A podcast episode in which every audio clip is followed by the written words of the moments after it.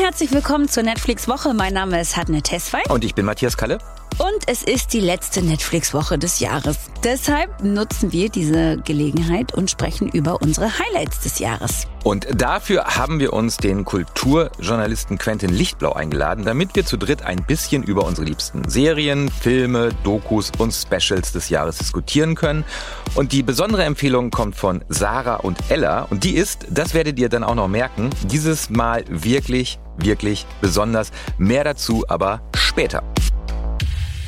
Das Jahr neigt sich dem Ende entgegen. Leute, morgen ist schon Weihnachten und auch für uns heißt es jetzt, wir ziehen Bilanz. Bei uns soll es dabei heute ausschließlich um gute Erinnerungen gehen. Deswegen ähm, küren wir zum Abschluss nochmal unsere ganz persönlichen Highlights von 2021. Das heißt, wir sprechen jetzt über die für uns besten Serien, Filme und Dokus oder Specials des Jahres. Und weil wir uns äh, immer über Gästinnen freuen, haben wir dazu noch jemanden eingeladen, nämlich den den Autoren und Journalisten Quentin Lichtblau.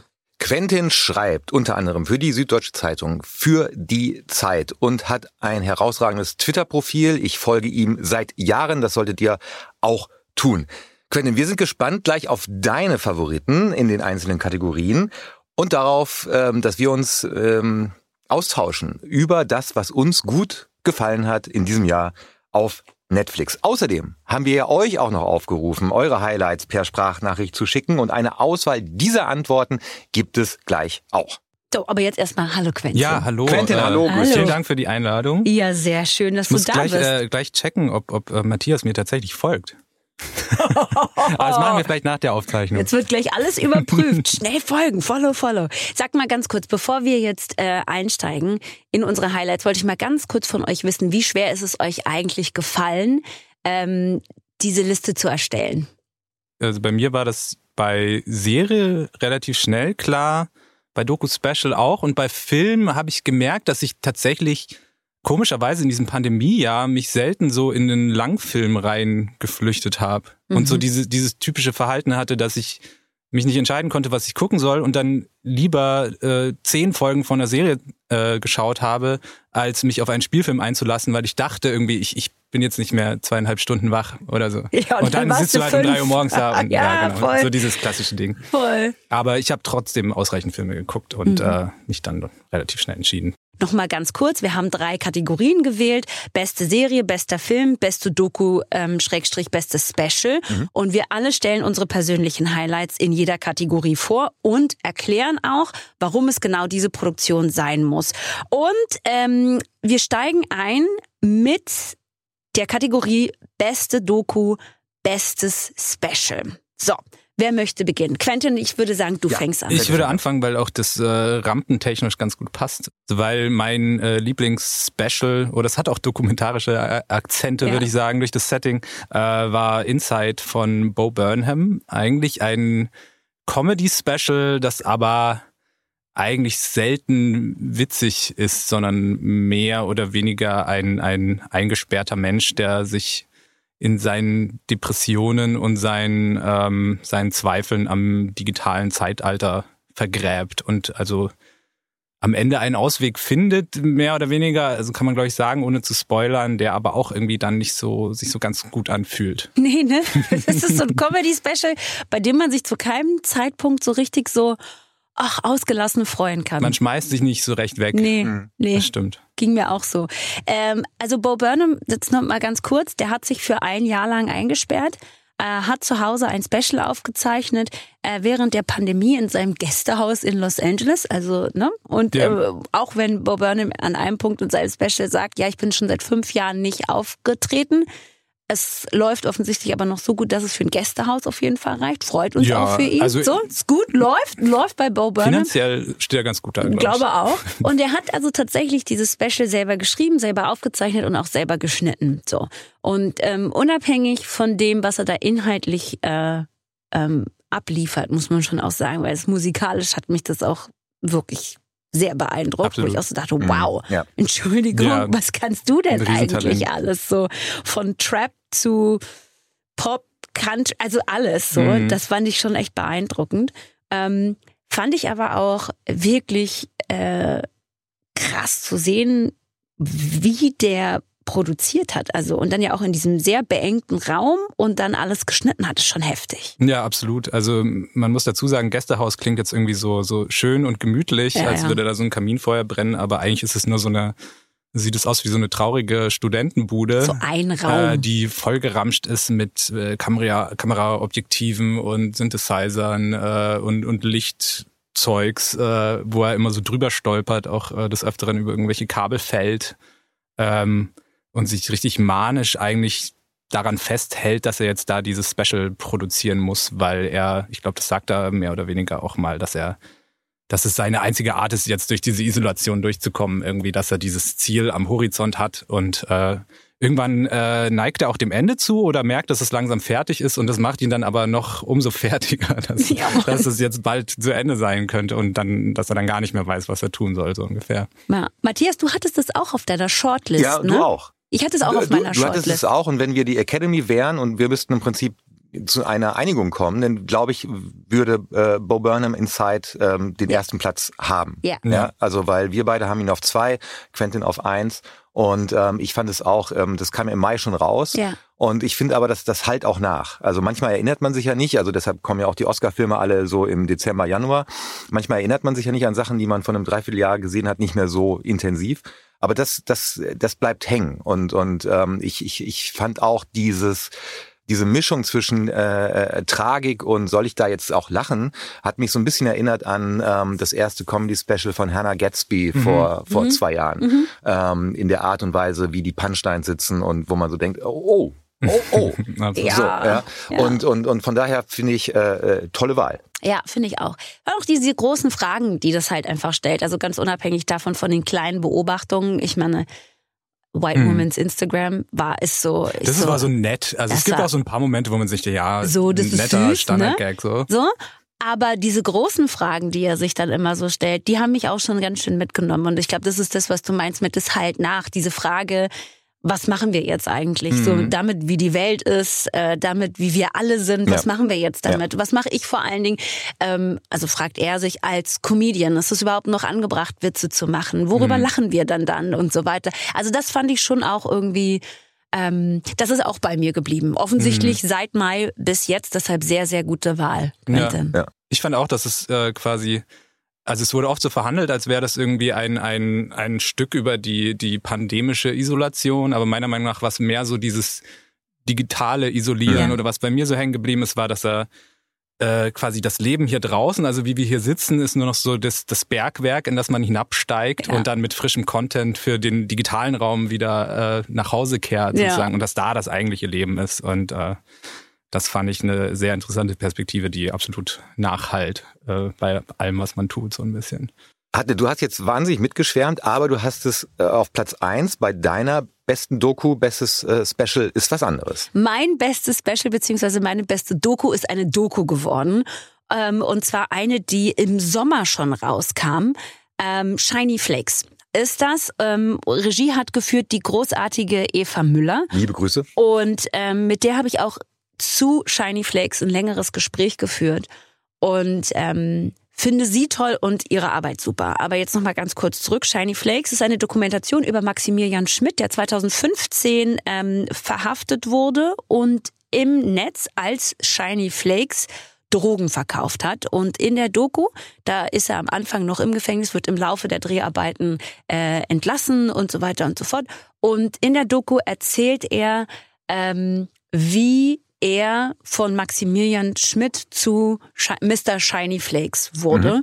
Und das erzählt er auch in seinen eigenen Worten. Und das Besondere an dieser Geschichte ist, dass er eben aus seinem Kinderzimmer heraus Drogen im Wert von 4,1 Millionen Euro verkauft hat. Und ähm, ich fand halt so toll erzählt, a, wann, also dass er selber im Grunde genommen erzählt, so, mhm. und auch selber reenacted. Also mhm. ich meine, wir haben ja auch mhm. schon des Öfteren über dieses Reenactment ja. gesprochen ja. und normalerweise werden dann dafür ähm, Schauspieler genommen. Da werden wir ja gleich nochmal drüber sprechen, Matthias, mhm. nehme ich an. Mhm. Ähm, Aber für das Reenactment werden normalerweise Schauspieler genommen, aber in dem Zusammenhang hattest du ja den ähm, Akteur selber, der sich auch bereit dazu erklärt hat, bestimmte Sachen nachzuspielen. Man hat für diese Doku komplett sein Kinderzimmer, die Wohnung und alles äh, nachgebaut in einem Studio und hat das aus unterschiedlichen Perspektiven gefilmt hat aber natürlich auch noch VertreterInnen von Behörden, Justiz,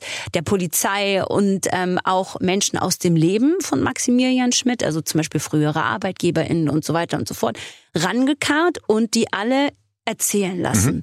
Und ähm, das Ganze wird getragen von Eva Müller, die eben ihre Fragen stellt, wie Eva Müller halt ihre Fragen stellt, nämlich sehr klar, sehr geradeaus aus dem Off. Und ähm, das fand ich schon großartig erzählt, weil dir dieser Typ irgendwie nie wirklich sympathisch wird, ja. weil er mhm. ja einfach auch ein verurteilter Straftäter ja. ist. Und gleichzeitig sieht man aber auch immer so einen gescheiterten Jungen in ihm, der einem auch irgendwo leid tun muss. Also, und das ist sozusagen dieses, dieses Ding, auf dem das Ganze die ganze Zeit läuft. Irgendwie. Das ist interessant, dass du das sagst, weil ich glaube, als gescheitert sieht er sich nicht. Also er, nee. er kommt ja in dieser Doku null, so oder? Sekunde, also er findet sie schon ganz schön geil. Ja. So.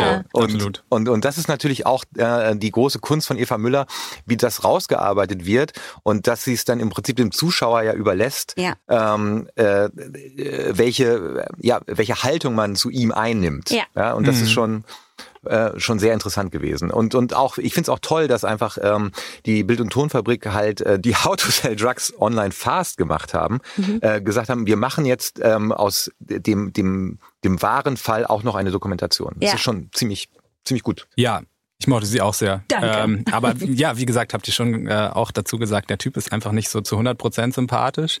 Und natürlich gibt's so, kann man so kritisch anmerken, dass das ihm natürlich auch so balsam für, für sein Ego ist, dass, dass dieser Film gemacht wurde. Aber ähm, ja, die Zuschauerfreude macht es trotzdem wett im Zweifelsfall. Findet er sich als immer noch toll äh, oder Aber noch toller? Findest ist du, ich finde okay. ja nicht, dass er so, so ganz arg, also er kommt ja nicht gut weg irgendwie. Nee. Also ich meine, weißt du, wir hm, sitzen mm, ja, hier so alle und denken, ja, natürlich wurde jetzt ein Film über den gemacht, aber wir sitzen hier alle und sagen, naja, ich weiß nicht, ob der uns so sympathisch ja, ist, ja. aber ne, also ist ja die Frage, ob man dann sowas über sich in der Welt wissen möchte. Hm. Naja. Jetzt ist es halt da. Jetzt ist es halt da und ich glaube, er, ihm ist egal. Ich glaube auch, er hat doch schon egal. wieder die nächste Ermittlung am Hals, habe ich jetzt irgendwie gehört. Ja, also er kommt Insofern, da jetzt auch nicht das, mehr raus. das ist jetzt nicht so, dass er sein, seine Biografie irgendwie sauber halten müsste oder sowas. Oder das plant. Der nee, Ruf also ich glaube, ich glaube, jetzt muss er erst recht weitermachen, weil er hofft hm. halt auf die nächsten Verfilmungen ja, von, von Dingen, die er getan hat. Na so, Matthias, dann sag mal du. Ich mach's ja. kurz. Äh, meine beste Doku ähm, in diesem Jahr ist tatsächlich Dick Deeper, das mhm. Verschwinden der Birgit Meyer. Ich mach's deshalb kurz, weil wir da, glaube ich, erst vor drei oder vier Episoden ähm, ähm, mit Sabine Rückert drüber gesprochen haben. Sabine Rückert von äh, Zeitverbrechen, stellvertretende Chefredakteurin der Zeit und kennt jeden, der in den letzten 40 Jahren in der Bundesrepublik mal eine Mordakte in der Hand gehabt hat. ähm, ich dachte gerade, du sagst, oder einen Mord begangen hat. So das, äh, das hoffe ich nicht. Das hoffe ich, hoffe ich für sie nicht, dass sie das weiß. Ähm, worum geht's? Vierteilige deutsche True Crime Doku äh, 1989 wurde in der Nähe von Lüneburg Birgit Meyer ermordet. Ähm, die Polizei war etwas überfordert mit den Ermittlungen, weil äh, ein paar Wochen zuvor auch die sogenannten Görde-Morde passiert sind. Ähm, die, die ist ein Waldabschnitt, die, der noch zur Lüneburger Heide gehört. Da ist dieser Fall Birgit Meyer so ein bisschen hinten runtergefallen. Gott sei Dank äh, war der Bruder oder ist der Bruder von Birgit Meyer, Wolfgang Silav, äh, zu dem damaligen Zeitpunkt, also 89, Polizeichef ähm, von Hamburg gewesen mhm. und ähm, hat nicht geruht, äh, diesen Fall komplett aufzuklären. Also äh, der mutmaßliche äh, ähm, Mörder von Birgit Meyer hat sich dann 1993, ähm, ähm, weil er dann verhaftet wurde äh, wegen Indizien, äh, in der Haft äh, getötet. Und ähm, aber es gab keine Leiche. Mhm. Und das, was ich so toll fand, anders als zum Beispiel bei Shiny Flakes, die MacherInnen äh, dieser Dokumentation bleiben komplett im Hintergrund. Mhm. Also es gibt keine Kommentare, es gibt keine offenen Fragen, die man hört und so. Alles passiert mit den Akteuren, also zum Beispiel Wolfgang Silav und äh, dem Ex-Mann von, von Birgit Meyer. Ich fand es deshalb so toll, weil das Verbrechen an sich relativ in den Hintergrund tritt und die Hinterbliebenen, die Angehörigen in den Vordergrund gerückt wurden und, und ihre Suche nach Klärung, ihre Suche nach ähm, äh, eine, eine, ja, eine Erklärung, was ist genau wie passiert. Wo sind die sterblichen Überreste unserer Schwester, unserer Mutter, unserer Ex-Frau?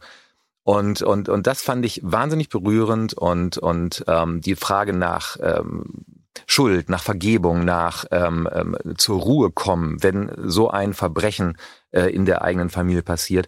Das hat diese Doku wahnsinnig unvoyeuristisch, wahnsinnig ruhig und wahnsinnig mhm. sachlich, mhm. was auch an dieser Person von Wolfgang Silaff äh, liegt, den wir als pensionierten äh, Ex-Polizisten kennenlernen, ein wahnsinnig korrekter Hanseat, ja. äh, der, der ähm, aber sofort nicht irgendwelche Abwehrreflexe in einem auslöst und denkt irgendwie, das ist so ein Pickelhauben-Polizist gewesen, sondern einfach so, wo man denkt irgendwie, ja, ähm, so ein Typ, äh, wenn bei dem Recht und Ordnung in der Hand liegt, dann ähm, läuft das. Dann läuft das schon. Ja, mhm. äh, deshalb hat mir das äh, sehr, sehr gut gefallen und die, es ist ja eh toll bei Dokus, wenn du weißt, wie so ein Fall eigentlich ausgeht, ähm, dass du trotzdem denkst, es ist, es berührt mich und ich gucke es zu Ende. Und das war mhm. bei äh, Dick Deeper tatsächlich der Fall.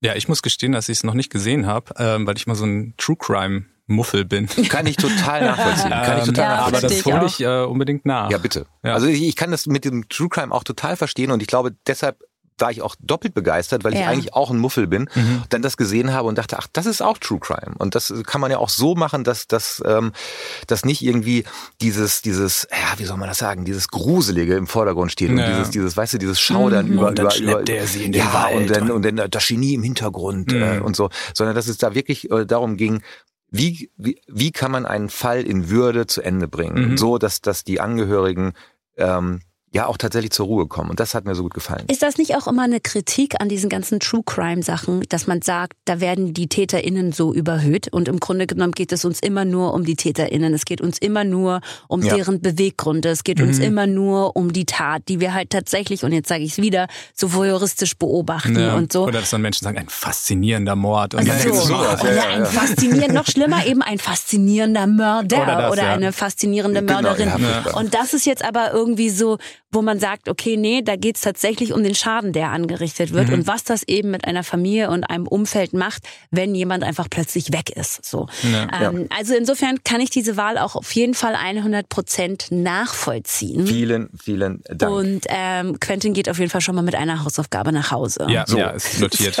und äh, möglicherweise kommen wir zur nächsten Hausaufgabe, weil wir kommen jetzt schon zur Kategorie bester Film. 2021. Ja. Und Hatne, du hast etwas gesehen, was, glaube ich, wir alle erst noch gucken müssen, weil es Nein. wahnsinnig, wahnsinnig frisch ist. Du hast es doch schon. Ich habe es schon gestern, ich habe es gestern angefangen. und? Aber ich, ich muss, ich, du zuerst. Okay. aber, aber, aber unsere ZuhörerInnen, die äh, können sich dann wahrscheinlich freuen. Ja. Sich das anzuschauen. Total. Weil die es können ist sich das, das Neueste, was wir jetzt haben im Programm. Absolut. Und es ist schon in meiner Highlight-Liste. Also das muss man auch sagen. Okay, also Don't Look Up. Darum geht's. Äh, das ist ein neuer Film, der ab morgen auf Netflix sein wird. Und es geht um Folgendes. Zwei zweitklassige AstronomInnen, nämlich Kate DiBiase, gespielt von Jennifer Lawrence, und ähm, ihr Professor Dr. Randall Mindy, gespielt von ähm, Leonardo DiCaprio, die entdecken einen Kometen, der auf die Erde zurast und ähm, sich äh, und die beiden begeben sich auf eine Pressetour, um die Menschheit darüber zu unterrichten, dass wir im Grunde genommen dem Ende nahe sind und dass unser Leben bald ausgelöscht sein wird auf der Erde. Und was ihnen unterwegs auf dieser Reise passiert, ist so lustig und im gleichen Augenblick so realitätsnah erzählt, dass es mir in Teilen fast schon so too close war, so zu echt war. Mir ist halt immer mal wieder das Lachen im äh, Halse stecken geblieben und ich bin wirklich auch deprimiert schlafen gegangen, was jetzt natürlich ein bisschen eigenwillig ist, wenn man dann diesen Film zum besten Film des Jahres wählt, aber noch eine traurige Komödie. Ja, es ist, na, aber es ist wirklich ja. fürchterlich. Ich, ich, es, es war wirklich, also na, also gut, egal. Es war wirklich fürchterlich und es war aber auch großartig gespielt von allen Beteiligten. Ähm, deshalb hat Don't Look Up auch schon paar Nominierungen, zum Beispiel für die Golden Globes abgegriffen. Vier Stück an der Zahl. Bester Film. Ähm, in der Kategorie Komödie, bester Hauptdarsteller, beste Hauptdarstellerin und bestes Drehbuch. Das äh, übrigens kommt von Adam McKay, ähm, der für The Big Short verantwortlich ist zum Beispiel Und ähm, eine Review, die meine gemischten Gefühle genau beschrieben und getroffen hat, ist folgende. Don't Look Up might be the funniest movie of 2021. It's the most depressing too.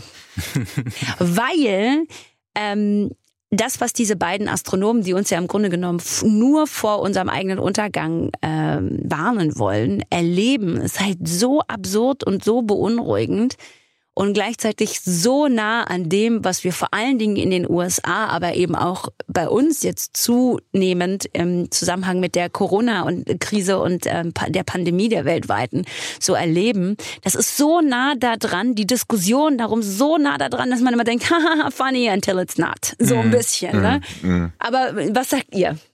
Quentin. Ähm, ich ich habe also ich habe die erste Dreiviertelstunde bisher gesehen und war so ein bisschen enttäuscht, weil ich schon, schon Texte darüber gelesen hatte und also dementsprechend von Minute eins wusste, ähm, wie ich den Film zu verstehen habe. Und irgendwie wurde das dann auch so konsequent durchgespielt. Dieses, also ist ja quasi ein, ein Film, der, der sagt, äh, Follow the Science ist eigentlich das einzig Wahre, was, was Politiker tun müssen. Und in dem Fall ist es auch so sehr einfach, weil es ist ein Komet, der auf die Erde stürzt und äh, ähm, der Plan, um diesen Kometen zu beseitigen, ist auch da. Also man muss ihn wegnuken mit, mit irgendwelchen Atombomben.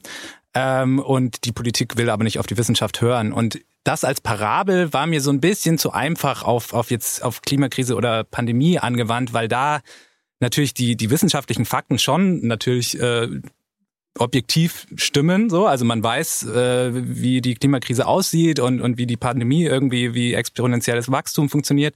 Aber die Mittel zur Bekämpfung sind ja nicht so eindeutig und das ist schon eine Aufgabe der Politik, die sie quasi schon ein bisschen Zeit braucht und einen Plan und wo es nicht so ganz klar ist, so ihr müsst jetzt einfach das machen und warum macht ihr denn nicht einfach das, was die mhm. Wissenschaftler mhm. sagen? Mhm. Ähm, und sich da auf so ein, so ein ganz äh, fixes äh, ja, Beispiel wie einen Kometen zu beschränken, finde ich, wird der Komplexität von, von dieser Wissenschaft versus Politik versus Öffentlichkeit Debatte nicht so ganz gerecht. Also es war mir so ein Ticken zu einfach. Mhm, mh. Wobei man jetzt sagen muss, dass der Film lange vor der Corona-Krise geschrieben wurde. Ne? Also der mhm. wurde lange vor Corona geschrieben. Ja. Äh, und das ist auch so der Moment, wo ich auch sage, wie abgefahren, dass wir jetzt da drin leben. Aber wie hast du den Film gesehen, Matthias? Ich, ähm, es gibt Filme, auch Serien, wo ich mich im Vorfeld schon zwinge, nicht zu interpretieren. Mhm. Ähm, so und wie machst du das? Hättest mal Quentin geben müssen Absolut. den Tipp. Ich hatte nee, nee, eine nicht interpretierte Ich, ich finde das total, ich finde das total interessant und auch vollkommen legitim, dass man sich äh, Sachen anschaut und sie als Parabel liest und und und und und sie mhm. mit äh, gesellschaftlichen Entwicklungen äh, äh, vergleicht oder oder sie darauf prallen lässt. In dem Fall habe ich es mir angeschaut und ähm, habe mich geweigert, das zu tun mhm. ähm, und äh, habe dann einen Film gesehen, der, ähm, glaube ich, nicht nur mir beim Gucken wahnsinnig viel Spaß gemacht hat, sondern den MacherInnen und AkteurInnen auch. Ja. Ähm, ich mhm. glaube, das ist etwas, was leider auch manchmal etwas selten ist, dass man das Gefühl hat, alle haben Bock auf was. Ja. Und, und Adam McKay hatte Bock, dieses Drehbuch zu schreiben und diesen Film zu inszenieren. Äh, DiCaprio hatte Bock, äh, mal etwas gänzlich anderes zu spielen als das, was er sonst spielt. Ähm, Jennifer Lawrence hatte Bock, endlich wieder wieder da zu sein mhm. und, und, und ist so präsent in diesem Film. Ähm, äh, Meryl Streep hatte, glaube ich, Bock, äh, ja. eine völlig durchgeschepperte US-Präsidentin zu spielen. Äh, und Jonah Hill hatte Bock, die ganze Zeit Meryl Streeps Handtasche zu tragen. So. so. Und, und ähm, dann dachte ich, okay, und dann und, und, und wenn Leute einfach Freude an ihrem Beruf haben und mir das zeigen, dann bin ich erstmal schon besänftigt und dankbar und deshalb habe ich ihn wahnsinnig gerne geschaut. Ähm, es hat mir großen Spaß gemacht. Ähm, Platz eins bis drei wäre es bei mir nicht geworden. Echt nicht? Nee, oh. nee aber aber äh, bei mir schon. Äh, genau, ja und und und aber es ist ich ich fand's ich fand's äh, äh, irre irre unterhaltsam.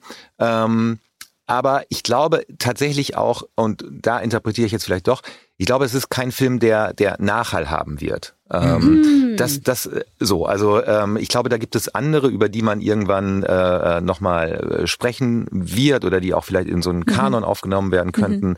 ähm, äh, oder so. Da glaube ich nicht, dass das passieren ja, wird. Also das weiß ich auch nicht. Ob der Film einen Nachhall haben wird, da gebe ich dir tatsächlich recht, das weiß ich noch nicht, aber ich habe ihn sehr gerne sehr deprimiert geguckt. Mhm.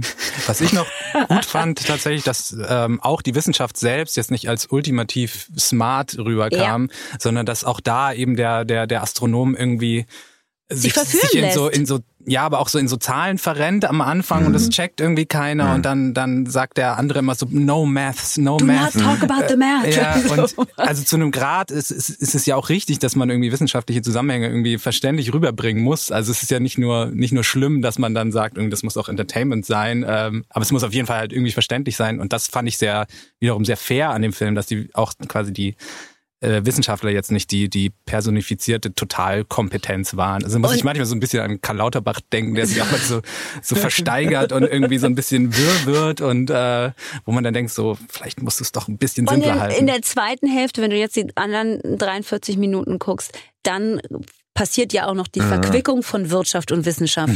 Und das Okay. wird dann auch tatsächlich nochmal spannend. Also insofern, das ist mein Call. Äh, Matthias, was war denn dein Call? The Power of the Dog. Ja, das überrascht mich null, weil seit äh, es diesen Film gibt, spricht Matthias Kalle auch schon in unseren schon Redaktionssitzungen über nichts anderes. Ich mehr. auch schon, ein, genau, also wir haben ihn noch nicht gesehen und ich habe gesagt, wann kommt der denn? Wann kann ich den denn sehen? Ich So. bin jetzt hier bei Netflix Woche, wann, warum kriege ich den nicht Monate So. vorher zu sehen? So. Äh, Power of the Dog, wir haben auch schon ausführlich drüber gesprochen, hier in diesem Podcast, aber deshalb kann ich es auch hier nochmal kurz machen.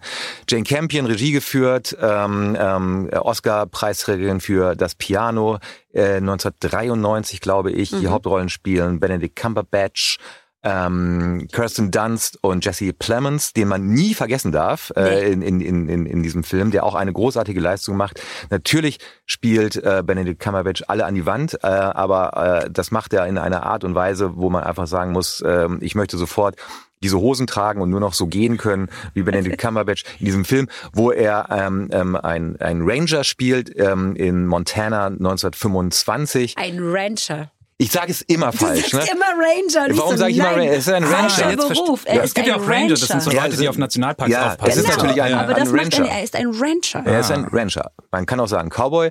Ähm, 1925 in Montana. Äh, es sieht wahnsinnig toll aus. Ist nur nicht Montana, wurde alles in Neuseeland gedreht. Ähm, aber äh, es sieht fantastisch aus. Und ähm, es geht darum, dass sein Bruder, Jesse Plemons, äh, der, der etwas feinfühligere ähm, Bruder ist, während äh, Benedict Cumberbatch dieser äh, raue äh, Machismo-Typ ist, toxische Männlichkeit aus allen Poren tropft, ähm, sich auch beharrlich nicht wäscht ähm, ähm, oder, oder Immer so leicht fettig immer, und dreckig. alles, es ist alles alles leicht fettig. Jemand, der in der Pandemie auch nicht Hände waschen würde. Genau, Nein. also wegen so einem Quatsch, Das ist auch warum? was für Mädchen. So. Und jedenfalls sein Bruder äh, lernt eine Frau kennen, eine Witwe, gespielt von Kirsten Dunst, ähm, ähm, die einen äh, 20-jährigen Sohn hat, der ähm, ein sehr zarter äh, Medizinstudent ist.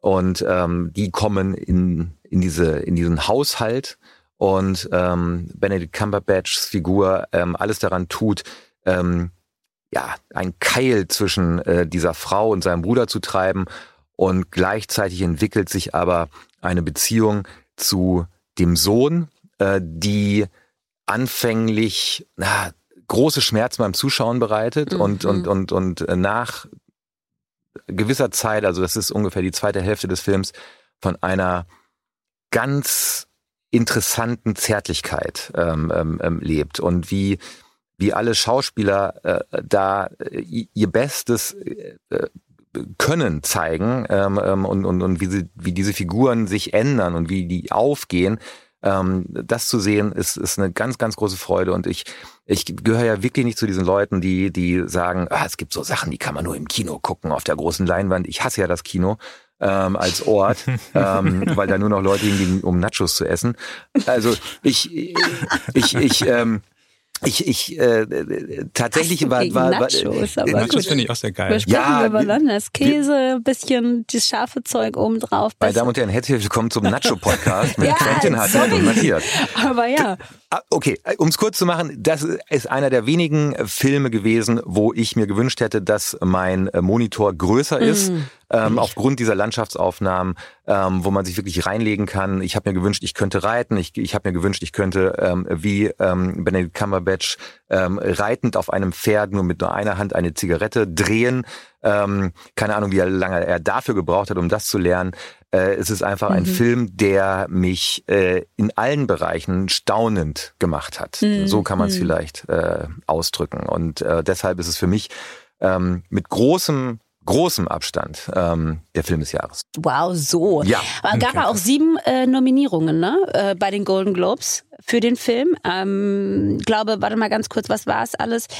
Äh, bester Film, Drama, beste Regie, bester Hauptdarsteller, beste Nebendarstellerin, bestes Drehbuch weiß nicht, ob das alle sieben waren, aber nun, das Könnt ist von die mir aus keine beste Pferde, beste Beste Zigaretten, das Musik. kann alles von mir aus, aber beste Beste Drehtechnik. Aber beste mal, Hose. Ich, ich habe ja auch schon gesagt, was ich super finde an dem Film in der Folge, die, wo wir Ja. das ja ausführlich gesprochen haben. Aber deine Meinung kennen wir noch nicht Ich habe den Film noch nicht gesehen, aus genau Nein. diesem Grund, dass ich ihn mit, mit äh, tonnenweise Nachos im Kino sehen will. Und Geil, dazu bin ich fühl noch ich. nicht gekommen. Ja. Okay, ja, verstehe. Ich muss es tun. Also ich ich. ähm, habe schon dazu gelesen natürlich ähm, und er, er liegt quasi bereit, aber das ist irgendwie auch wieder sowas. Also irgendwie komme ich immer erst zum Spielfilme schauen so so um elf rum und irgendwie dann bei so einem großartigen Film einzuschlafen, das das Das wär nicht gut. Das wäre nicht Würdest gut. du auch nicht tun, weil du von Sekunde eins ein ungutes Gefühl hast. Ähm, was ausgelöst wird, meiner Meinung nach, durch diese wirklich großartige Musik, die wir auch äh, ausführlich besprochen haben in der Folge, als es um äh, Power of the Dog ging. Ist ganz, ganz schwer, äh, da einzuschlafen. Okay, okay. Äh, Ich habe wirklich, ich habe den ja äh, auf dem Computer geguckt und irgendwann hat mich mein Partner gefragt, sag mal, was um Himmel guckst du denn da, weil du seit einer Stunde angestrengt auf deinen Bildschirm starrst und zwar so, äh, so. Hatte das äh, fotografisch festgehalten? Nee, Gott sei Dank nicht. Das wäre jetzt sehr unvorteilhaft für mich gewesen. Aber Tatsache, es wird dir, das, du wirst auch wenn du in die Spätvorstellung um 23.15 Uhr oder 30 Ja. gehst, wirst du nicht einschlafen bei diesem Okay. Film. Das ist quasi unmöglich. Der hat dich sofort von Sekunde eins und du denkst dir so, irgendwas passiert hier. und ich glaube, es wird nicht gut sein. So. Naja. Mhm. Aber Power of the Dog fühle ich. Quentin. Ja, äh, was du meintest mit nicht einschlafen, ähm, das hat bei meinem Lieblingsfilm sehr gut gepasst, weil der heißt äh, Malcolm und Marie und äh, im Grunde genommen spielt es äh, zu der Uhrzeit, wo ich immer anfange, Filme zu schauen, also zwischen elf und Mitternacht. Ähm, ein, ein Paar äh, kommt nach Hause, beziehungsweise nicht nach Hause, sondern in einen angemieteten, wunderschönen Bungalow Boah. in Malibu. Diese Bude. Äh, er ist äh, Regisseur, hat gerade seine Premiere gefeiert, sehr erfolgreich und äh, sie ist quasi seine Muse, ähm, was er aber nicht so richtig wahrhaben will. Ähm, Weswegen er auch bei, bei seiner Dankesrede, nachdem dieser Film bei der Premiere gelaufen ist, vergessen hat, äh, also er hat sich bei allen bedankt, beim Gafferboy, beim, beim Kabelhalter, bei, bei seinen Eltern, weiß der Geier, äh, aber nicht eben bei seiner Freundin. Also er hat vergessen, sich bei ihr zu bedanken. Ähm, und das äh, löst dann, als sie heimkommen, einen, einen sehr langen, äh, sehr intensiven äh, ästhetisch und inhaltlich äh, vollkommen wunderbar überladenen Streit aus. Und ne? diese, diese Komisch, zwei dass die sich da streiten. Verstehe ja, ich gar weiß nicht. man auch nicht. Komisch, dass also, die da beleidigt Das ist so ein bisschen der Auslöser. ähm, und aber es geht dann um alle möglichen Dinge. Also ge- gespielt ist es von Zendaya und äh, John David Washington, die äh, auch äh, quasi sehr gut aussehende Menschen sind. Ja. Der Bungalow sieht fantastisch aus. Äh, was sie besprechen, äh, also wie sie sich streiten, ist auf einem intellektuell total überdrehten Niveau. Also es ist nicht realistisch oder sowas. Ja. Ähm, aber es ist trotzdem wunderschön anzusehen. Und dann gehen sie immer raus auf die Terrasse von dem Bungalow und rauchen eine Zigarette. Ist alles schwarz-weiß auch noch. Ähm, also äh, ja, wunderschön anzusehen und natürlich bleibt man auch immer dran. Also dann versöhnen sich wieder, dann fangen sie aber doch wieder an zu streiten und also es ist immer so ein ständiges Hin und Her. Man äh, ist nie verleitet, auch nur ansatzweise einzuschlafen und ähm, ja, wunderbarer Film und auch so ein bisschen so ein Film im Film natürlich, weil Mhm. er ist Regisseur und dann geht es auch darum, kann er jetzt irgendwie das, also im Grunde genommen geht der Film, für den er, also der gerade gezeigt wurde bei seiner Premiere, er hat eigentlich das Leben von seiner Freundin verfilmt und da äh, ist es natürlich noch schlimmer, wenn er sich dann am Ende nicht bedankt äh, bei Ja. ihr und es geht quasi sehr viel um Authentizität, äh, hat er jetzt sich von ihr inspirieren lassen oder nicht, ähm, was darf ein Film überhaupt zeigen? Darf er einen Film machen über eine, eine Frau, die irgendwie drogensüchtig ist, obwohl er die Erfahrung selber nicht hatte? Äh, darf dann wiederum, dann reden sie darüber, ob ein Weißer einen Film mit einem schwarzen Protagonisten, wo der, dessen Leben irgendwie verfilmt wird, machen darf, was dann wieder doppelt spannend ist, weil der Regisseur des Films ist weiß und der Hauptdarsteller ist schwarz und also es werden quasi alle Feuilleton-Debatten der letzten zwei Jahre da in einem riesen Clusterfuck-Streit äh, verhandelt. Mhm. Und es ist äh, intensiv und toll auf jeden Fall. Hatten wir beide auf unserer Shortlist, Matthias, auch, ne? Ja, äh, Nee, ich nicht. Du nicht? Ah, nee, hatte ich, hatte, hatte ich, Dieses zweifelnden Ja war äh, hatte ich, hatte, ich, hatte ich nicht und und ähm, ich ähm, als ich eure Listen gesehen habe, wusste ich, dass äh, ähm, könnte das Malcolm Murray könnte das größte Streitthema äh, des heutigen Tages werden, Aha, okay. weil ähm, alles das, was Quentin gesagt hat, würde ich auch sagen und zu dem Schluss kommen, dass der Film nicht gut ist. Ah, okay. ähm, und und weil ich wo bist du falsch abgebogen? Ich glaube, äh, es ist sehr lange Leben. her. Es ist sehr, sehr, sehr, es ist, ich bin schon sehr alt und es ist sehr, sehr lange her. Ähm, du hast mit allem recht und, mhm. und, und äh, was du sagst, aber der, der, mein, der Schluss, den ich ziehe, ist, warum soll ich mir das anschauen? Ganz mhm. im, also äh, ich sehe zwei unfassbar schöne Menschen in einem unfassbar schönen Haus, die unfassbar schöne Kleider anziehen und unfassbar tolle Musik die ganze Zeit hören im Hintergrund ähm, und die sich aber trotzdem benehmen, wie sich kein Mensch auf dieser Welt benimmt. Kein, ja, da stimme ich dir zu. Das stimmt. Niemand streitet so. Niemand ja. streitet niemand, so. Und wenn du und ich vor also, allen Dingen nicht in einer romantischen Beziehung, das muss man ja, noch dazu sagen. Und dann ne? deshalb würde ich sagen, wenn du es schon so artifiziell aufziehst, ja, wo alles äh, alles zu schön, zu toll, zu classy ist, ja. ähm, dann erwarte ich, dass das, was denn sozusagen innen drin passiert oder im Dialogischen passiert, das muss dann komplett runtergekühlt sein. Also das muss mhm. dann und, und, und, und weil, weil sonst fehlt mir die Spannung, weil sonst sehe ich diesen, diesen, diesen unwirklich schönen Menschen in dieser unwirklich schönen äh, äh Behausung zu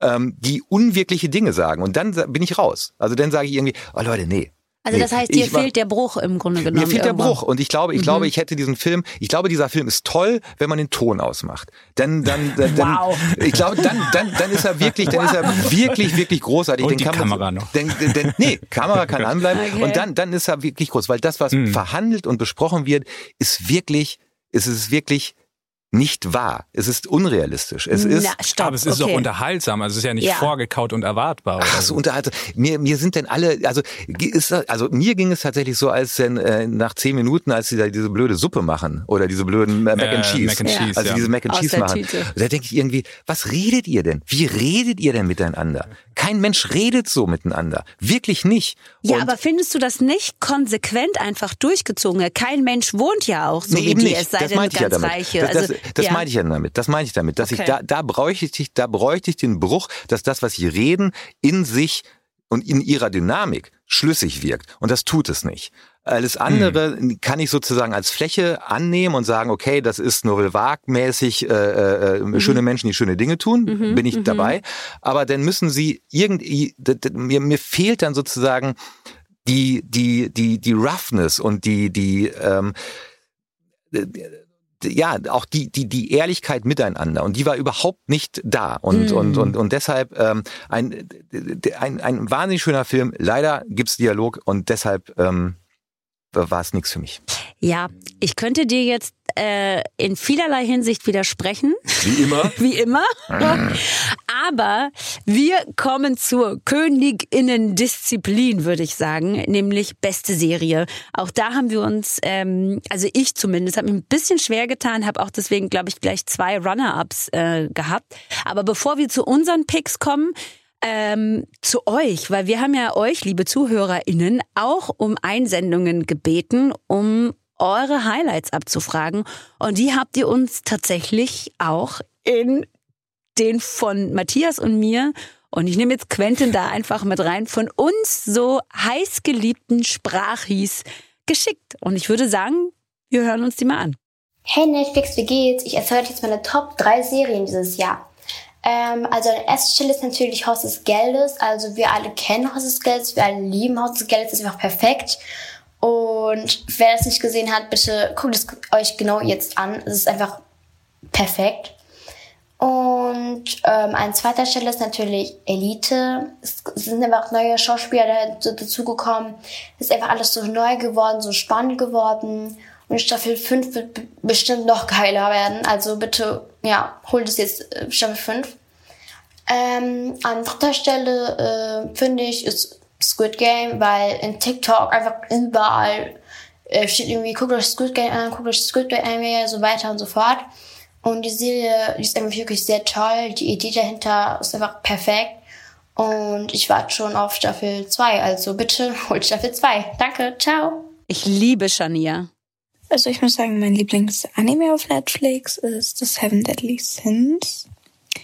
Einfach aus dem Grund, weil ich diese Freundschaft einfach so faszinierend finde, weil sie sich immer unterstützen und sowas. Ähm, und normale Serie Spring Out.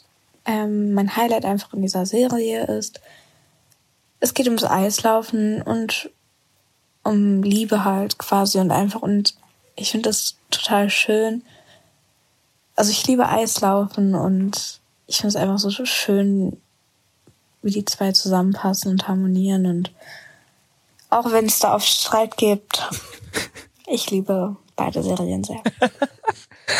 Eva. Hallo liebe Hartnett, hallo lieber Matthias. Hallo Eva. Mein absolutes Jahreshighlight auf Netflix war definitiv Young Royals, eine schwedische Serie, die in Deutschland leider noch nicht so bekannt ist.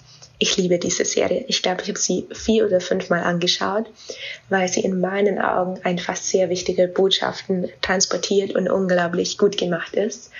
Und am tollsten finde ich, dass die Charaktere total nahbar und authentisch sind. Also die Charaktere sind ungeschminkt und normal und die Serie spiegelt einfach die Lebenswelt von Jugendlichen und jungen Erwachsenen in unserer Gesellschaft wider. Und es ist eine großartige Liebesgeschichte. Es gibt einen ganz grausamen Cliffhanger am Ende, aber es kommt ja Gott sei Dank eine neue Staffel nächstes Jahr. Und ja, ich kann die Serie nur empfehlen. Alle meine Freundinnen lieben sie auch. Und ja, das war mein Highlight. Ich möchte sagen, dass ich Fränkisch liebe, liebe Eva. Ich liebe Fränkisch. Ich lieb's einfach, gell?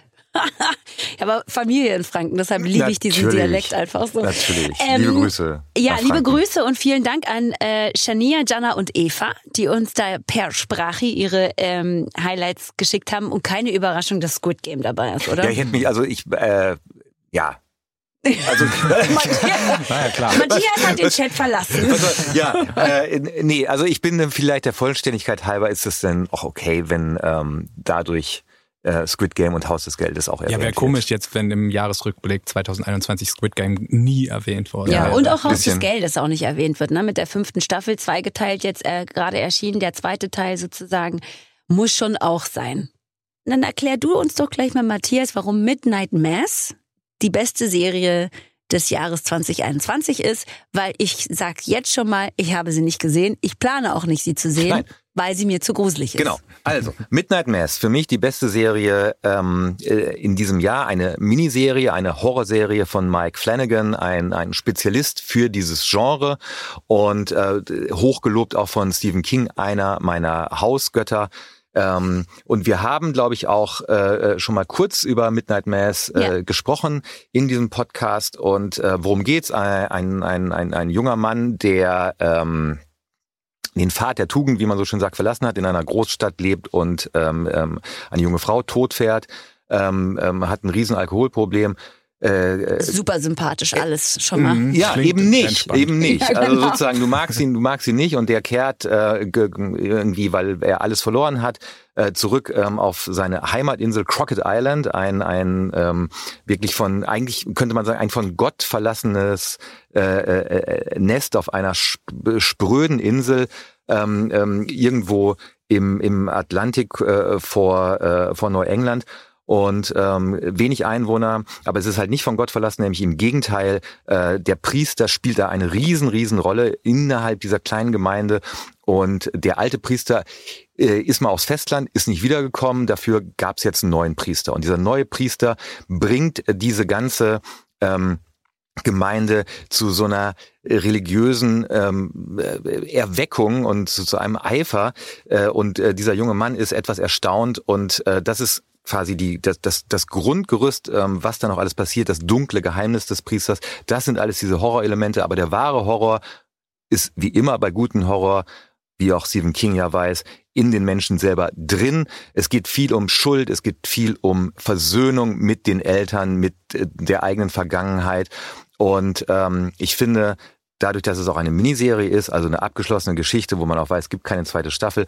Ich bin ja eh ein großer Verfechter der sogenannten Miniserie und deshalb ist, ist äh, Midnight Mass in der ganzen Art und Weise, wie es inszeniert ist, auch wie es geschrieben wurde. Es ist äh, der der größte Horror findet zum Beispiel statt. Dieser dieser neue junge Priester macht die anonymen Alkoholiker-Treffen mit unserer Hauptfigur zum Beispiel. Und dann hast du eine Szene, wo sich die beiden, der Priester und ähm, unsere Hauptfigur, 30 Minuten während dieses AA-Treffens unterhalten. Und das ist der wahre Horror. Dieses Gespräch mhm. zu lauschen, wie die miteinander reden, wie die sich anschauen, wie sie sich umkreisen dabei, ähm, ähm, wie sie sich dabei entblößen das ist, das ist, das ist fast krasser als dann irgendwelche Schockeffekte, die es auch gibt, mhm. so, aber die auch sehr dezent eingesetzt sind und auch nicht als Schockeffekte, sondern die immer der, der, der, der Handlung und der Aussage dienen. Deshalb ähm, Midnight Mass. Und übrigens ganz interessant, ich würde mal sagen, wenn wir das nächstes Jahr nochmal machen, mhm. ich würde auch gerne ähm, nicht nur diese Kategorien, die wir jetzt haben, ich würde auch gerne über die besten Episoden sprechen, weil mhm. ich finde, das ich wäre auch eine gute Idee. Das, das ist eine gute Idee. Das mag ich nämlich auch sehr. Es gibt nämlich auch so sehr mittelmäßige Serien, die aber immer so eine knaller Episode haben. Mhm. Und und und bei Midnight Mass ist es so, da gibt es auch für mich die tollste Episode in diesem Jahr. Das ist äh, Episode 5, Gospel heißt die. Ähm, und ähm, wenn ich das noch kurz äh, ergänzen darf, mein Nachrücker wäre gewesen Cobra Kai. Ja, das verstehe ich. Ich, ich freue mich auch sehr. Am 31. Dezember geht es los mit der vierten und ich glaube dann auch finalen Staffel.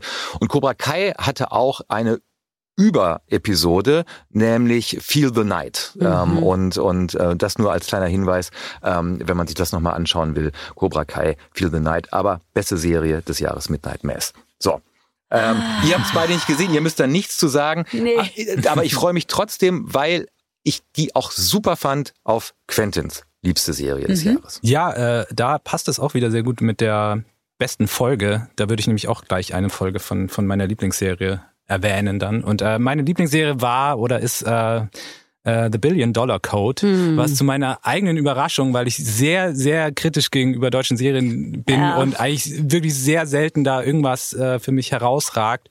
Ähm, aber in dem Fall äh, von Robert Thalheim, The Billion Dollar Code, äh, haben sie es sich mal getraut, also im, im positiven Sinne mutig zu sein mhm. und ein, ein kompliziertes Thema zu behandeln und also und damit halt auf so ein, so ein Weltniveau zu kommen, mhm. was, was Serien betrifft. Normalerweise, wenn jetzt ein Till Schweiger sagt, wir müssen jetzt irgendwie mal einen geilen Weltniveau Tatort drehen, dann, dann macht er halt so, so James Bond für Arme.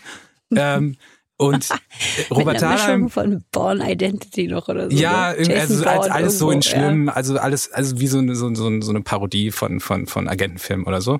Ähm, aber bei Billion Dollar Code hat man sich an ein sehr schwieriges Thema, also schwer zu vermittelndes Tech-Thema rangewagt, äh, gewissermaßen. Also es geht darum, dass äh, in den 90ern, so in der Frühphase des Internets in Berlin, ähm, also mindestens 15 Jahre zu früh ähm, eine Gruppe von äh, Programmierern und Künstlern so eine Art Google Maps Vorläufer entwickelt hat, der ähm, wenn man sich eine Präsentation anschaut, wo Google Maps, äh, nicht Google Maps, Google Earth, also ich meine mhm. Google Maps, Google Earth ist ja mittlerweile fast äh, austauschbar. Jedenfalls in einer Präsentation, die man sich auch im Internet anschauen kann, wird es nebeneinander gelegt. Ähm, es sieht tatsächlich fast identisch aus, aber es war halt schon da in den 90ern, so in der, wo man noch nicht mal einen eigenen Computer mit Internet zu Hause stehen hatte.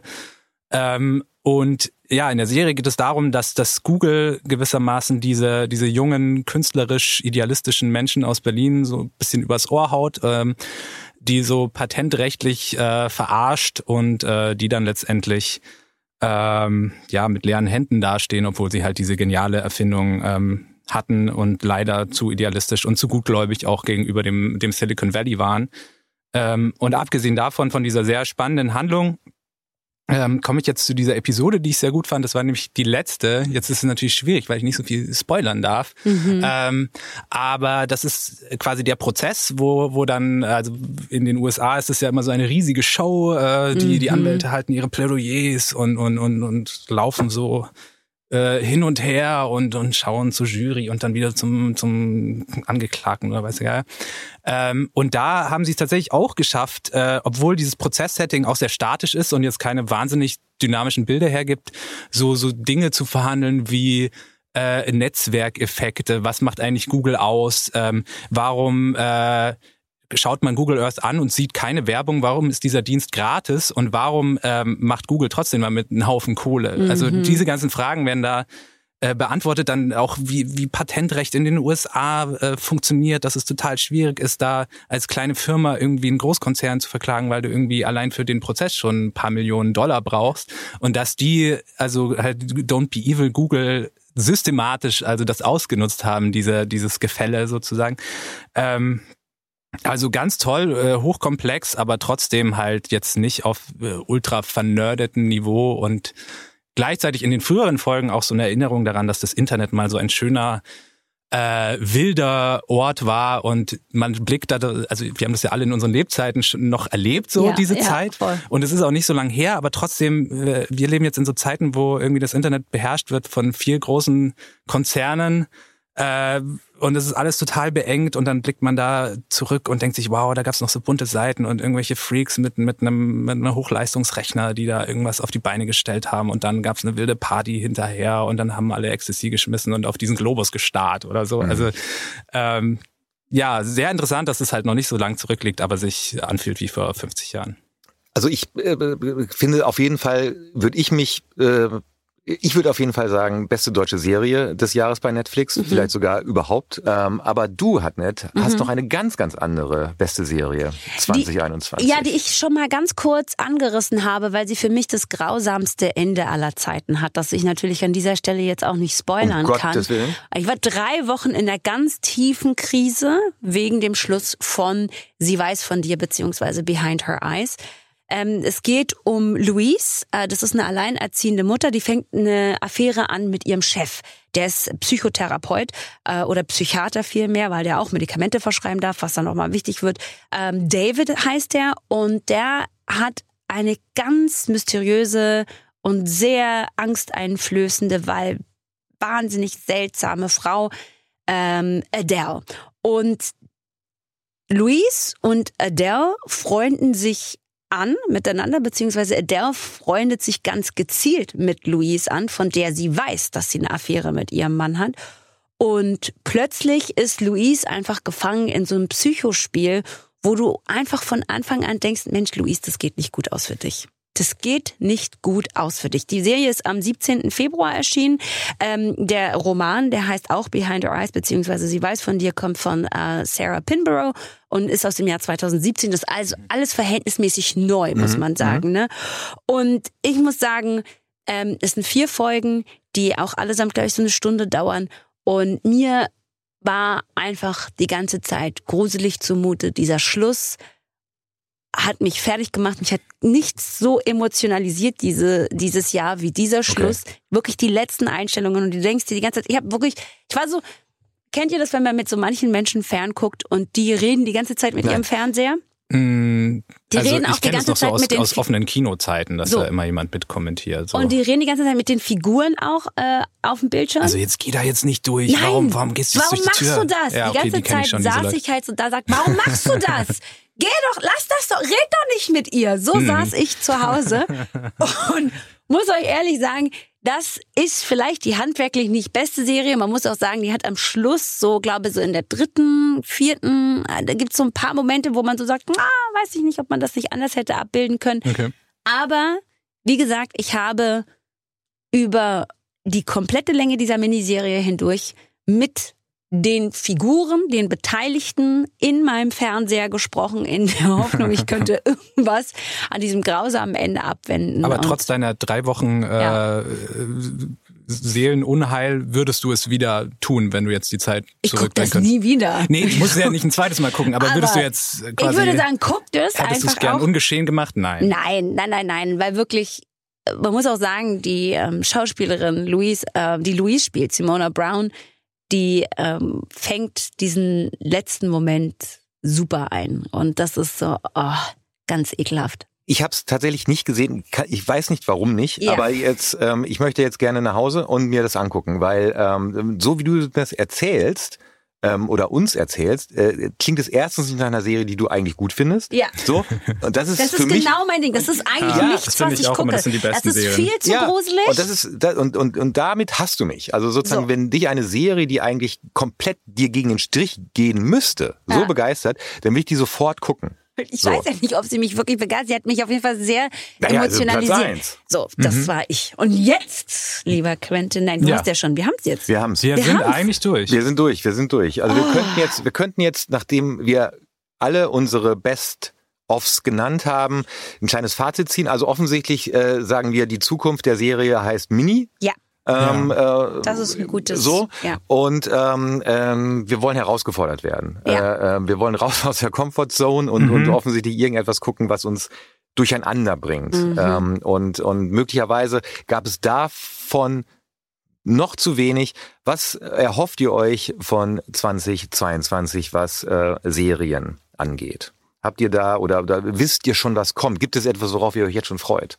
Ich freue mich auf was ganz Grundsätzliches. Und zwar, dass ich ähm, Filme und Serien gucke, ohne zu denken, ja, das ist, da siehst du halt, dass es eine Corona-Serie ist. Oder da siehst du halt, dass es ein Corona-Film ist, weil unter Umständen zu wenig StatistInnen dabei sind, weil man irgendwo das Gefühl hat, da musste jemand einen Kompromiss machen, weil die Produktionsbedingungen nicht so sind, wie sie halt sonst wären.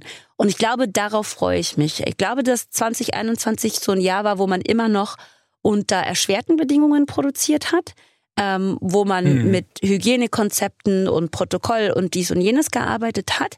Aber grundsätzlich gab es diesen Stillstand nicht wie in 2020, sondern man hat sich auf die Situation eingestellt und hat arbeiten können.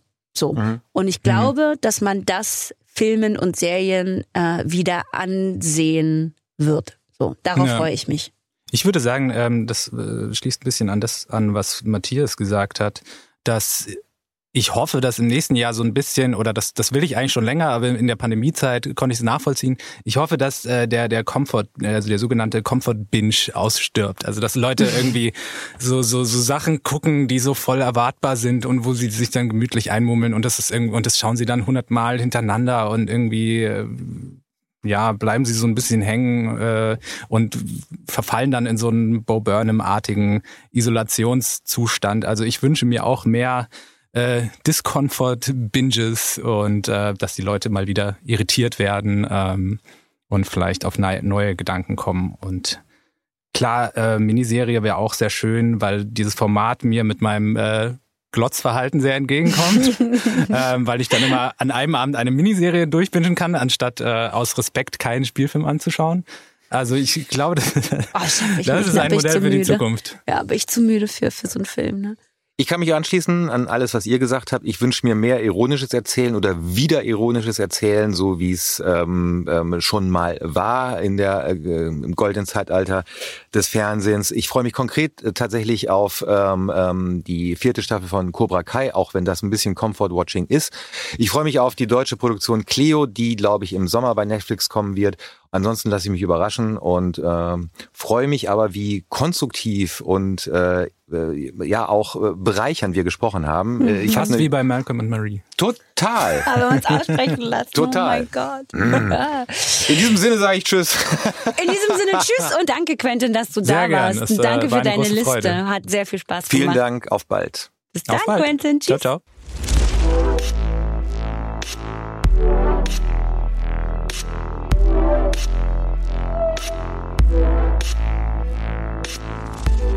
Die besondere Empfehlung kommt diese Woche von zwei ganz besonderen GästInnen, Sarah Steinert und Ella. Sarah Steinert ist Journalistin und Yogalehrerin und ähm, Ella ist, naja, klein, frech und aus Plüsch. Und zusammen starten die beiden äh, ab nächster Woche auf dem YouTube-Kanal von Netflix mit dem Format Die Yoganauten. Yoga zum Mitmachen für Kinder und Eltern. Hallo, ich bin Sarah und das ist Ella. Genau. Und wir freuen uns total, dass wir hier eine Empfehlung der Woche aussprechen dürfen. Und da haben wir uns rausgesucht, die Doku. Yoganauten. Nein, Ella, wir empfehlen hier nicht unser Format. Hä? Außerdem, wir sind doch gar keine Doku. Hä? Also, wir empfehlen etwas, was uns auf Netflix besonders gut gefällt. Na, Yoganauten. Ja, aber die gibt's doch noch gar nicht. Außerdem muss die doch wer anders empfehlen, sonst wirkt es irgendwie komisch. Wieso? Naja, ich weiß nicht, irgendwie ein bisschen selbstverliebt. Ah, mhm, mhm. Genau.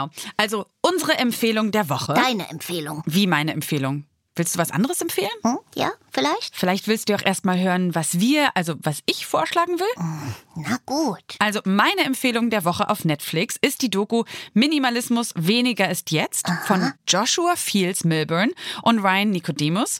Und der Gedanke von dieser Doku ist nämlich total wichtig, finde ich, Mhm. gerade jetzt auch in der Weihnachtszeit. Denn es geht um zwei Freunde, die Materialismus ablehnen und allem überflüssigen Besitz entsagt haben. Naja, also die wollen einfach nicht mehr so viele Sachen haben, sondern nur noch solche, die ihrem Leben wirklich einen Wert hinzufügen. Mhm. Ja, weil ganz viele Menschen oder auch Puppen kaufen ja Dinge nur, damit sie sich besser fühlen oder um so eine Art innere Leere auszugleichen. Ja. Aber das Gefühl, das kennst du ja vielleicht auch, das verpufft dann total schnell. Und darum, Yoganauten gucken. nein, Ella, das wollte ich jetzt nicht sagen, Ach so. sondern darum können wir alle versuchen, immer mal dran zu denken, dass uns diese ganzen materiellen Dinge vom Wesentlichen ablenken können. Und da kommt dann zum Beispiel Yoga ins Spiel, weil wir da ja immer üben, die Aufmerksamkeit von außen nach innen zu richten. Ja. Und am Schluss von dieser Doku, da empfehlen die beiden dann noch eine Art Challenge. Na, man soll sich einen Freund und einen Verwandten suchen, mit dem man gemeinsam am ersten Tag ein Gegenstand aufgibt, am zweiten zwei ja, und das mal versucht, einen ganzen Monat durchzuhalten. Und da wollte ich dich fragen, Ella, wollen wir das auch mal ausprobieren? Boah, na gut. Hier, Echt deine Fellbürste? ja, hab zwei. Oh, gut. Okay, das ist trotzdem ein Opfer für dich, das weiß ich. Dann äh, gebe ich meine Weihnachtssternlampe weg. Ja, und das, obwohl bald Weihnachten ist und ich einen Lampenfetisch habe. Na, wer nicht? Genau. Und was wir dann morgen weggeben, können wir uns ja nochmal in Ruhe überlegen, oder? Mhm, mhm, na, alles klar. Und vielleicht ist das ja auch eine ganz spannende Frage an euch beide, Hartnett und Matthias. Was würdet ihr denn aufgeben? Ja? So, das war's von uns. Unsere Empfehlung der Woche von Sarah und Ella. macht's gut. Tschüss. Also ich sag's jetzt schon, ne? wir sind ja eh so ein bisschen in unserer Jahreshighlights-Sendung, so Ja. in, diesem, in diesem Modus. Und ich finde, das ist der schönste besondere Tipp, den wir hatten, äh, was natürlich an Ella liegt. Ja. Oh Mann Gott, ey, oh. Also wenn, wenn man sich jetzt fragt, irgendwie, hä, Ella, was ist denn Ella? Ja. Äh, Ella ist ein Beinhorn. Ja. Ein beinahe Einhorn. Also hat nicht ganz gereicht, aber nah dran. Aber so, ne? Ja. Das war süß. Und Sarah und ähm, äh, Ella machen zusammen äh, Yoga ähm, als Yoganauten. Und zwar ist das gerichtet an Eltern und Kinder äh, zwischen fünf und zehn Jahren. Und die beiden, also Ella und Sarah, reisen dann an verschiedene Orte und verschiedene Welten und so. Und das ist total süß. Kann man übrigens auf dem äh, Netflix YouTube-Kanal abrufen. Das heißt, es ist frei zugänglich für alle. Und dann äh, kann man sich eine Matte schnappen und äh, das mal zu Hause ausprobieren. Was ich definitiv zu Hause machen werde, ich habe nämlich einen Kandidat, eine Kandidatin, die da schon sehr drauf brennt, das mal mit mir zu machen. Aber äh, zurück zur Frage von Sarah und dem Tipp von Sarah, Ja. von dem sich ja Ella ganz eindeutig distanziert hat. Hm, Erstens, kanntest du den Titel? Zweitens, was würdest du weggeben? Nee, Titel kannte ich nicht. Ähm, ähm, das liegt aber auch daran, glaube ich, dass wenn ich Minimalismus sehe, dann denke ich immer an so eine Einrichtungsströmung, äh, weißt du, also so äh, und und und. Aber ich finde es interessant. Äh, Ich schaue mal rein und ich kann dir aber sagen, was ich weggeben kann. Äh, ganz aktuell, ich kann endlich, endlich den sogenannten Christbaumständer wegtun, Ah. weil ich dieses Jahr, weil wir dieses Jahr zum ersten Mal einen Mietweihnachtsbaum haben. So ein äh, Weihnachtsbaum in einem Topf, ähm, um den man sich auch wirklich kümmern muss. Den muss man gießen und den kann man dann äh, nach Weihnachten wieder zurückbringen und dann wird der eingepflanzt. Das heißt, du hast auch so eine ganze Routine, wann der wohin gekommen ist in den letzten Tagen, weil den darf man ja nicht einfach so von von draußen reinstellen, sonst geht der kaputt, Nee, ne? der musste erstmal auf den Balkon, damit er sich ein bisschen an, an geschütztere Atmosphäre gewöhnt. Mhm. Dann musste er kurz in den Keller, damit er sich an wärmere Gefilde gewöhnt. Und dann erst durfte er in die Wohnung rein. Und äh, das ist das ist ein bisschen Hassel, aber ich glaube, das ist ähm, in Zeiten wie diesen komplett richtig. Wenn man sich schon für einen Weihnachtsbaum entscheidet, es eher so zu machen. Und ich bin sehr sehr gespannt, wie das funktioniert, wenn wir ihn wieder wegbringen Mhm. und und und und ob wir dann auch erfahren, wo er wieder eingepflanzt wird und möglicherweise, ob wir ihn nächstes Jahr wieder bekommen. Also, bin ich sehr ähm, also Könnt deshalb, ihr euch um den gleichen Weihnachtsbaum sozusagen bewerben? ich glaube nicht. Ich glaube, nicht, die, ne? ich glaube, äh, ich glaube, diese Institution, die das, die das erfunden hat, hat da, äh, die, die müssen halt gucken, wo die Bäume dann wieder, wieder hinkommen im, im, im, im kommenden Mhm. Verstehe. Jahr. Aber ähm, ich glaube, dass, dass wenn man solche Dinge anfängt, dass man denn in seiner Wohnung, in seinem Keller, in seinem Rümpelschrank ganz viele Dinge findet, die dann überflüssig sind, wie zum Beispiel der Christbaumständer. Also wenn man anfängt, Nachhaltigkeit auch auf anderen Ebenen zu leben, dann findet man, glaube ich, ganz viele nachgeschaltete Dinge, von denen man sagt, kann weg, kann weg, kann weg, kann weg. Ich habe das gesehen. Und zwar habe ich das äh, auf der Höhe meiner ähm, gefühlten Corona, ich habe zu viel Krise gesehen. Mhm. Ich glaube, jedes, wir alle hatten im letzten Jahr so einen Moment, wo wir uns ähm, so viel zu Hause aufgehalten haben, dass wir uns einfach nur umgeguckt haben in der eigenen Bude und gedacht haben, meine Güte, ich hab zu viel. Und auf dem Höhepunkt dieser Entwicklung habe ich die Doku gesehen und wollte im Grunde genommen alles plötzlich weggeben. Alles. Hab dann auch einfach einmal komplett überfordert vor meinem Schuhschrank gestanden, weil ich ja so einen Sneaker-Fetisch mhm. habe, ne?